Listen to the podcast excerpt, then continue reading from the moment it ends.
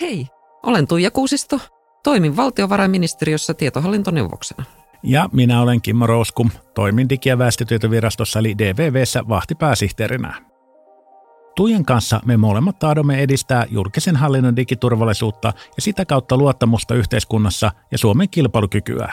Tässä Digiturvakompassi-sarjassa me tapaamme julkisessa hallinnossa vaikuttavia henkilöitä. Mitä on turvallisuus digimaailmassa? Mihin suuntaan digiturvaa pitäisi kehittää? Tässä joitakin kysymyksiä, joita me yhdessä pohdimme.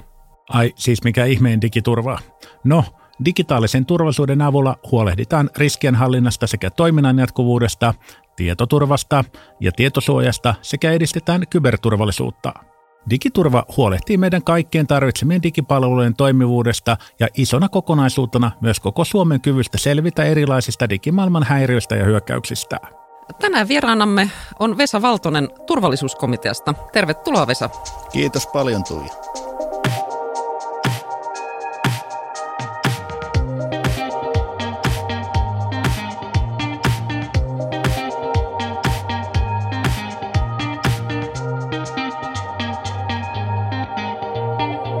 Vesa, tehtävänäsi on toimia turvallisuuskomitean pääsihteerinä. Mikä turvallisuuskomitea oikein onkaan? No, turvallisuuskomitea on valtioneuvostoa avustava varautumisen yhteistyöelin.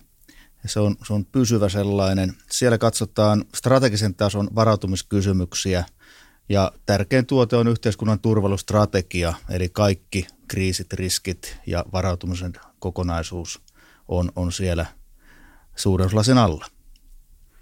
Miten sitten, jos sen väärin muista, niin mehän saimme hiljattain viime vuoden loppupuolella uuden Suomen kyberturvallisuusstrategian. Miten turvallisuuskomitea siihen liittyy? No aika olennaisestikin nyt kun toista kertaa tehtiin kyberturvallisuusstrategia, niin, niin ensimmäisellä kuin toisellakin kerralla turvallisuuskomitea sen kokosi. Ja silloinhan siinä tapahtuu periaate, että kaikki hallinnonalat on varmasti mukana ja siihen saadaan näkymä kaikilta digitaalisen turvallisuuden käyttäjiltä. Eli käytännössä te olette todella keskeinen toimija tässä niin kuin kyberturvallisuudessa ja muussa turvallisuustoiminnassa yhteiskunnan ja mitä sitten elinkeinoelämän näkökulmasta? Hyvä pointti. Eli kokonaisturvallisuuden malli, johon kuuluu elinkeinoelämän järjestöt viranomaisten ohella, niin se toteutuu myös turvallisuuskomiteassa, koska siellä on edustajana myös huoltovarmuuskeskuksen toimitusjohtaja ja järjestöiltäkin edustaja. Ja näin me saadaan se koko yhteiskunnan varautumisen näkymä myös kyberturvallisuusstrategiaan. No miten ylipäätänsä tämä niin kuin digimaailma on, on huomioitu sitten yhteiskunnan turvallisuusstrategiassa ja kyberturvallisuusstrategiassa ehkä, ehkä tietenkin, mutta onko se niin kuin lähinnä sitten tämän kokonaisturvallisuuden mallin näkökulmasta? No kyllähän kun kokonaisturvallisuuden ytimessä on yhteiskunnan elintärkeät toiminnot ja niiden turvaaminen, se tarkoittaa kriittistä infrastruktuuria, jota digitalisoidaan koko ajan kovaa vauhtia ja palvelut on verkossa – niin on se yhä, yhä keskeisempi. Ja nyt kun kansalainenkin kytkeytyy turvallisuustoimijana tähän kokonaisturvallisuuden kehykseen, niin kyllä nämä digitaidot, ihan, ihan arjen digitaidotkin on yhä tärkeämpiä, että jokainen on siinä mielessä tämän digiturvallisuuden takuumies tai nainen ihan sillä omalla koneellaan. No tuossa kun mainitsit kansalaiset ja osittain sitten elinkeinoelämän Suomea yleensä niin kuin kehutaan erilaisissa digivertailussa siitä, että me ollaan niin kuin loistavia, ollaan menestytty hyvin, meillä on digitalisoitu palveluita. Toisaalta meidän niin kuin kyberturvallisuudesta kanssa esitetään maailmalla varsin maireita ja positiivisia havaintoja. Miten sä itse niin kuin arvioisit, että mikä meidän tilanne on tavallaan tämän niin kuin turvallisuuden näkökulmasta? No kyllä mä pidän niin kuin suomalaista yrityskenttää, erityisesti huoltovarmuuskriittisten yritysten osalta, niin erittäin luotettavana ja, ja, ja hyvinä toimijoina. Ja niiltä jopa julkishallinto voi ottaa mallia, kuinka ketterästi tehdään kyberturvallisia palveluita. Mutta täytyy muistaa sitten, että iso osa on PK-yrityksiä, jotka tuottaa palveluita ja niillä ei välttämättä aina ole kaikkia resursseja siihen turvallisuuteen ensimmäisenä laittaa. Et tässä mielessä niin kun voidaan puhua siitä ilmiöstä, että kyberturvallisuutta ei voi rakentaa jälkeenpäin, että se on oltava alusta asti, kun tehdään palvelua, niin mietittävä, että onhan tässä turvallisuus mukana. Se on yleensä silloin paljon halvempaa kuin jälkeenpäin, erityisesti jonkun vahingon jälkeen korjata tilannetta. Mutta no. yleisesti ottaen sanoisin, että tilanne on aika hyvä. No minkälaisia haittoja sitten tämmöiselle pienelle yritykselle voi tulla, että jos ei siinä sitten ehkä ole resurssi ottaa huomioon näitä turvallisuuskysymyksiä digimaailmassa? No varmaan yksityiskohtia on paljonkin, paljonkin, mutta ehkä se sellainen jatkuvuuden hallinta-ajattelu, jos se on taustalla, niin silloin ollaan aika hyvässä tilanteessa jo, jo pienissäkin yrityksissä. Ja, ja mä uskon, että tässä asiassa on kyllä parannustakin tapahtunut, mutta vielä on jopa sellaisia palveluntuottajia, jotka tekee kyllä sen tuotteen, mutta se turvallisuus on vasta sitten ehkä myöhemmissä vaiheissa katsottu riittävän tarkasti. No entäs sitten kansalaisten näkökulmasta, niin tekeekö turvallisuuskomitea jotakin kansalaisten turvallisuuden parantamiseksi digimaailmassa? No ei oikeastaan kovin vahvastikaan ja, ja me kyllä tukeudutaan tässä nimenomaan järjestöihin, jotka saavuttaa kansalaiset erittäin hyvin ja, ja siellä on paljon julkaistu kyber- ja digiturvaoppaita. Toki mekin julkaistiin tämmöinen kodin kyberopas, joka on, on ladattavissa meidän sivulta ja sen teki eräs toimittaja, että se on varmasti selkokielistä, että mi, mihin kaikkeen pitää varautua. Informatiivisesti tuetaan, mutta kyllä sitten luotetaan, että aina se toimivaltainen viranomainen, niin kuin meidän kokonaisturvallisuusmallissa on se keskeinen periaate, niin he ohjeistaa, miten pitää toimia ja sitten muut tukee siinä viestinnässä ja järjestöviestintä on hyvin tärkeää. Miten sitten, tota, mä palaan vielä tuohon niin kuin Suomeen kokonaisuutena, niin ää, mitkä on sun mielestä niin kuin meidän niin kuin ne top kolme tai kaksi niin kuin parasta voimavaraa ja mitkä on niin kuin meidän niin kuin vahvuudet niin kuin yhteiskunnallisella tai muulla tasolla? Että jos sun pitäisi nyt kehua, vaihteeksi kehua meitä, niin kuin me yleensä ei kauhean usein itseämme kehu, niin miten sä kehuisit meitä?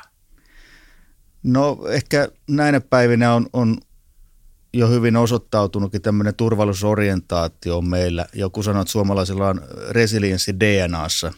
Ei nyt ihan ehkä näin, mutta kuitenkin niin, niin meillä on hyvä turvallisuusorientaatio, semmoinen varautumisen traditio, että, että mietitään kyllä aika lailla hyvin out of the box, että mitä voi tapahtua ja suunnitelmia on tehty sen mukaan, niin kuin tiedetään.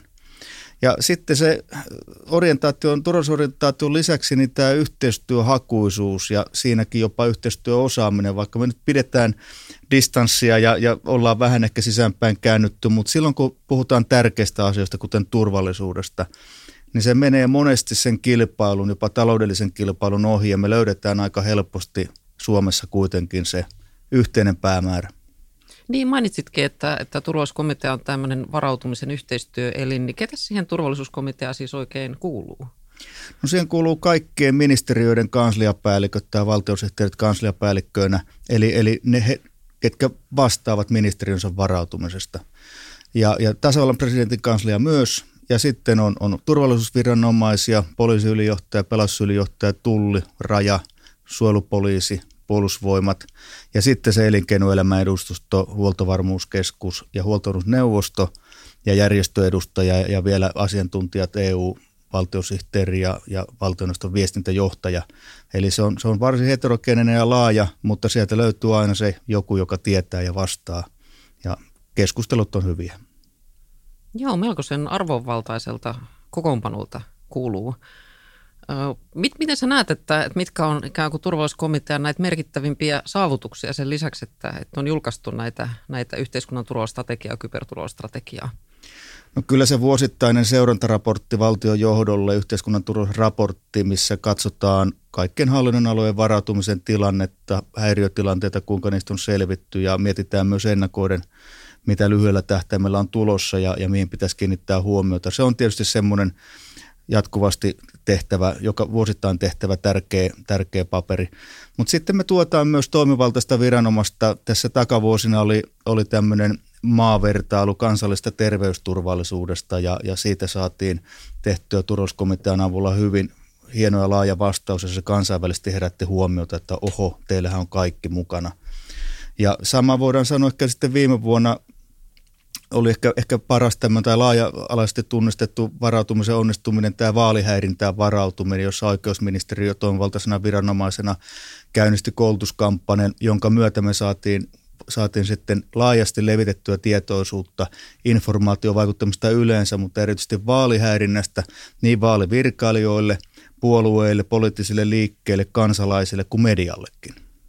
Mainitsit tästä että noina vaaleihin vaikuttamisesta ja sehän tietysti liittyy tähän kyberturvallisuuteen tai digiturvallisuuteen aika keskeisesti ja, ja ylipäätänsä niin kuin ikään kuin tämä sähköinen toiminta ja, ja vaalithan on pidetty niin kuin esimerkkinä tällaisesta, jota ei pidä digitalisoida. Niin, niin mitä, mitä itse ajattelet, että, että, että onko olemassa tosissaankin jotain tämmöisiä niin kuin yhteiskunnan tai, tai elämänlohkoja, että sinne asti se digitaalisuus ei, ei tulisi yltämään? No voi olla, ja, ja tämä vaali on tosiaankin hyvä esimerkki siitä, että siitä tehtiin selvitys ennen, ennen viime vuoden vaaleja ja tultiin siihen tulokseen, että kannattaa vielä mennä kynä- ja paperiperiaatteella. Ja, ja toki sitten se nyt ole ainut siinä, sitten vaalitulosjärjestelmät ja niin edelleen, mutta se, mitä saatiin tämän kampanjankin myötä, niin tähän vaalitoimintaan kiinnitettyä vaalivirt ja tämmöisiä yhteistyöryhmiä, joista on nyt tullut pysyviä – ja se, että vaalijärjestelmä määriteltiin osaksi kriittistä infrastruktuuria, mahdollistaa nyt sen, että sen varautuminen katsotaan ihan toisella tavalla. Ja mun mielestä se digitalisaatio vääjäämättä varmaan etenee sillekin alueelle, kun se saadaan riittävän luotettavaksi. Joitakin tämmöisiä alueita on ja, ja tietysti kun on tämmöinen varautumisen vahtikoira, niin aina miettii, että meillä pitää olla joku kynä- ja paperisysteemi varalla. Että jos ei sellaista ole, niin sitten pitää semmoinen keksiä. Miten tuossa kun mainitsit tämän raportoinnin taaksepäin, osittain vähän eteenpäin katsomisen, niin me ollaan nyt aloitettu ihan uusi uljas 20-luku, niin miltä tämä 20-luku näyttää sun näkökulmasta? Joo, se uusi vuosikymmen ja, ja sen haasteet tulee aina mieleen se katse vuoteen 2020, jonka näin joskus 80-luvun lopulla isän kirjahyllyssä ja sitä selailen tuonpa hurjan näköistä menoa, niin, niin tota, kyllä nyt ei sieltä mitään mullistavaa. Mun mielestä silloin, mitä siinä kirjassa oli, niin nyt olen nähtävissä. Mutta kyllähän täytyy sanoa, että esimerkiksi digitalisaation puolella vauhti on niin kovaa ja, ja nimenomaan nämä verkkoratkaisut ynnä muut, mitä mahdollisuuksia se tarjoaa. Ja samalla tietysti uhkia näin turvallisuusnäkökulmasta, niin, niin, niin kyllä meidän pitää olla, olla ketteriä, mutta myöskin sitä aika kylmäpäisiä tällä uudellakin vuosikymmenellä, että, että mi, mihin me sitten niin kuin, ö, minkälaisia kriteerejä asetetaan sille turvallisuudelle. Toisaalta, että liiketoiminta ja muu mahdollistuu, mutta toisaalta, että meidän ne järjestelmät, mitkä pitää olla aina kunnossa, niin ne on varmasti kunnolla resurssoitu. Niin, puhut paljon yhteistyöstä, yhteistoiminnasta ja, ja senhän voi ajatella, että se perustuu luottamukseen. Mitä luottamus sinulle merkitsee?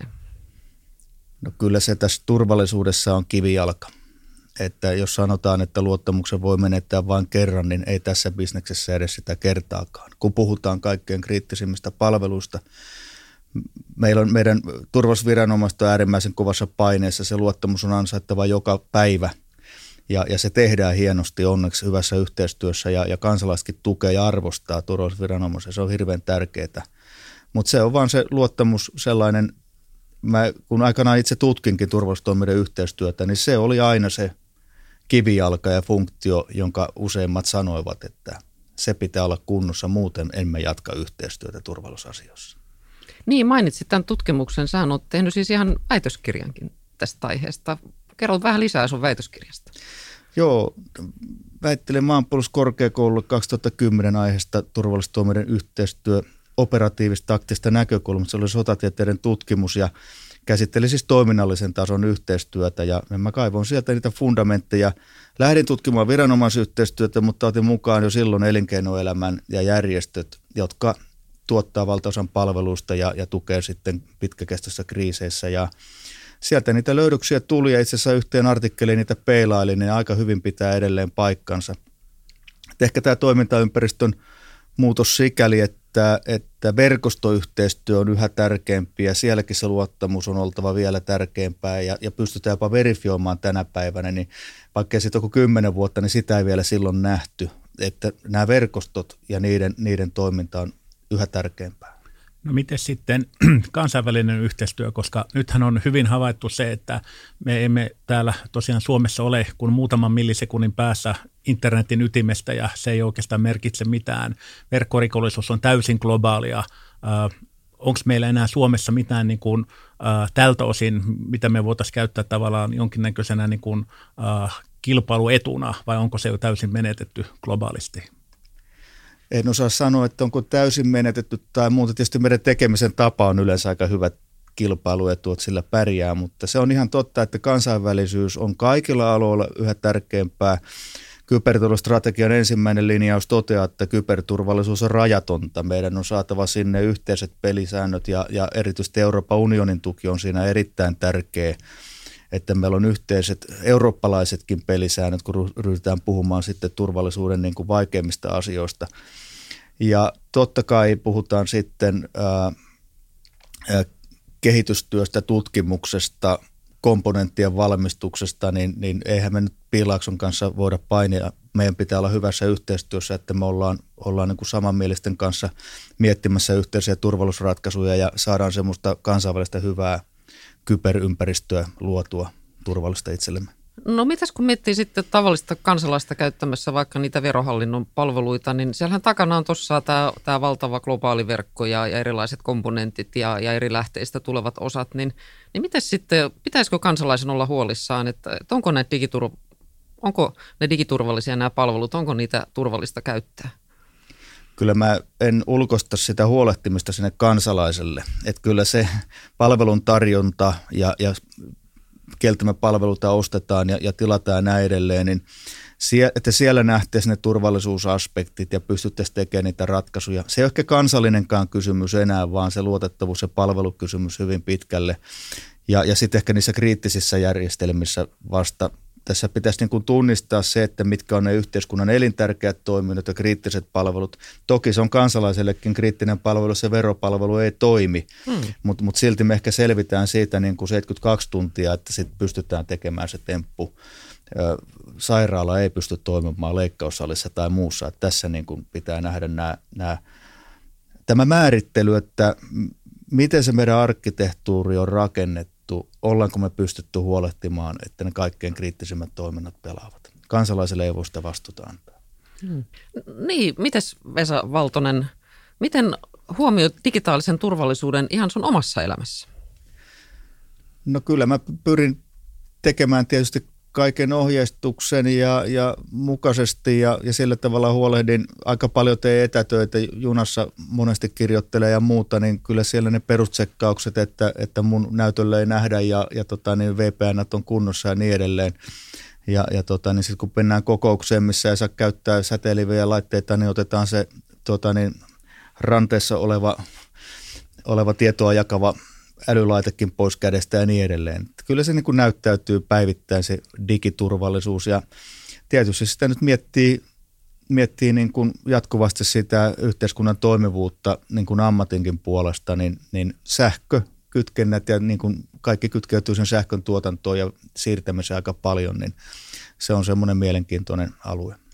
No miten sitten, kun äh, puhutaan, että ei ole olemassa enää 100 prosentin turvallisuutta ja meidän pitäisi jollain tavalla niin kuin miettiä sitä, että ei jos jotain kun tapahtuu, vaan kun jotain tapahtuu. Miten sitten tähän kaikkeen niin kuin harjoittelu ja harjoitustoiminta ja varautuminen, niin millaisena sä näet niin kuin henkilökohtaisesti tämän niin kuin harjoitustoiminnan tärkeyden ja roolin? Kyllä harjoitustoiminta on erittäin tärkeää ja vaikuttavaa. Silloin me voidaan simuloida esimerkiksi päättäjille, että mitä nämä ongelmat aidosti voi tuottaa – tämmöinen harjoitus tehtiin muun muassa aikanaan Sipilän hallitukselle ja saatiin siellä keskustelun tämän kyberturvallisuusstrategian päivitystarpeita.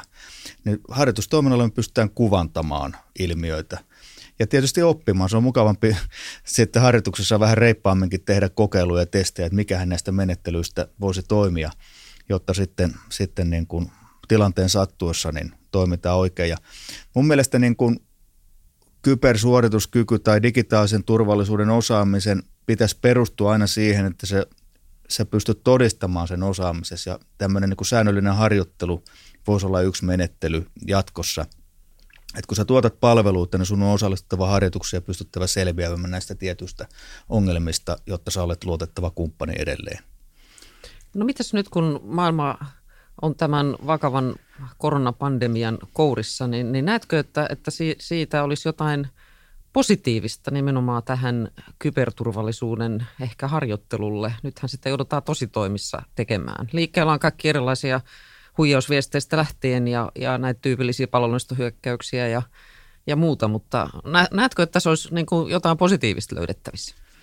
No tietysti inhoreallisesti voi sanoa, että tämmöiselle varautumisen ammattilaiselle, niin nythän tämmöinen kriisi, niin never waste a good crisis, eli tässä on paljon opittavaa ja, ja, ja kehitettävää, ja sitähän me tehdään jo nyt, kerätään lessons learned mitä tästä voi tulla.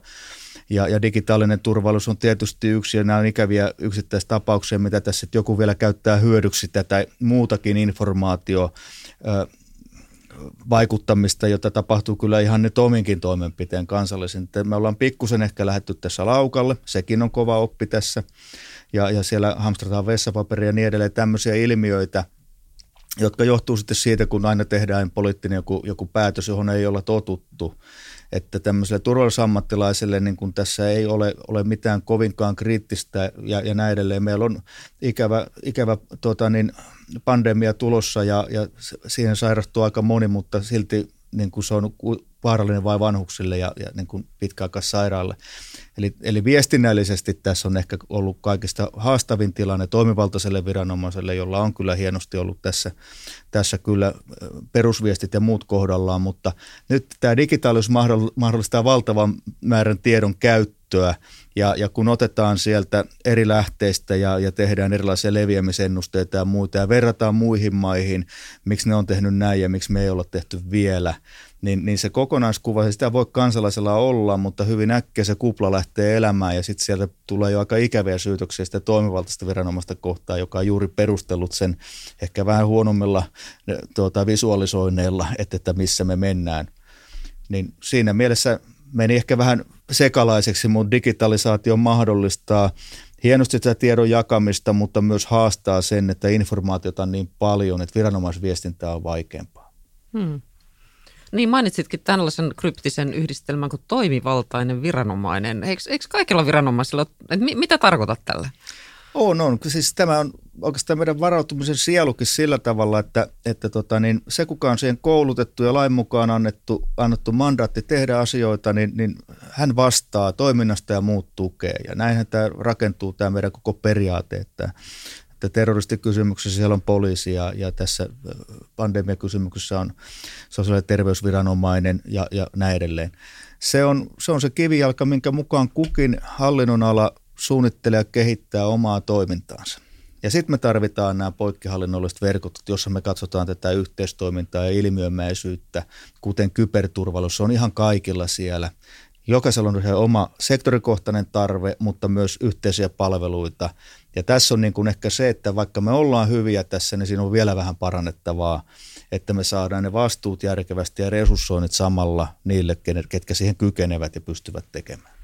Tämä on hyvä esimerkki juuri siitä, että esimerkiksi kun Suomessa on ollut ulkomaalaisia vieraita ja heillä on kerrottu, että miten meille vaikkapa tämän kyberturvallisuuden vastuut menee, niin he ihmettelee sitä, että miten tämä voi olla näin niin kuin, uh, hajautettu. Mutta sen jälkeen, kun me esitellään ja kerrotaan ja jokainen vuorollaan käy kertomassa, että kenen vastuut on mitkäkin, niin kyllä he ymmärtää sen, että tämähän on todella hyvä toimiva ratkaisu ja käytäntöhän se on Suomessa osoittanut sen, että tähän toimii yllättävänkin hyvin. Nimenomaan tämmöinen tavallaan, ja, siis ei ole jaettua vastuuta, vaan jokaisella on oma vastuu ja sitten tarvittaessa yhdistetään ne voimat.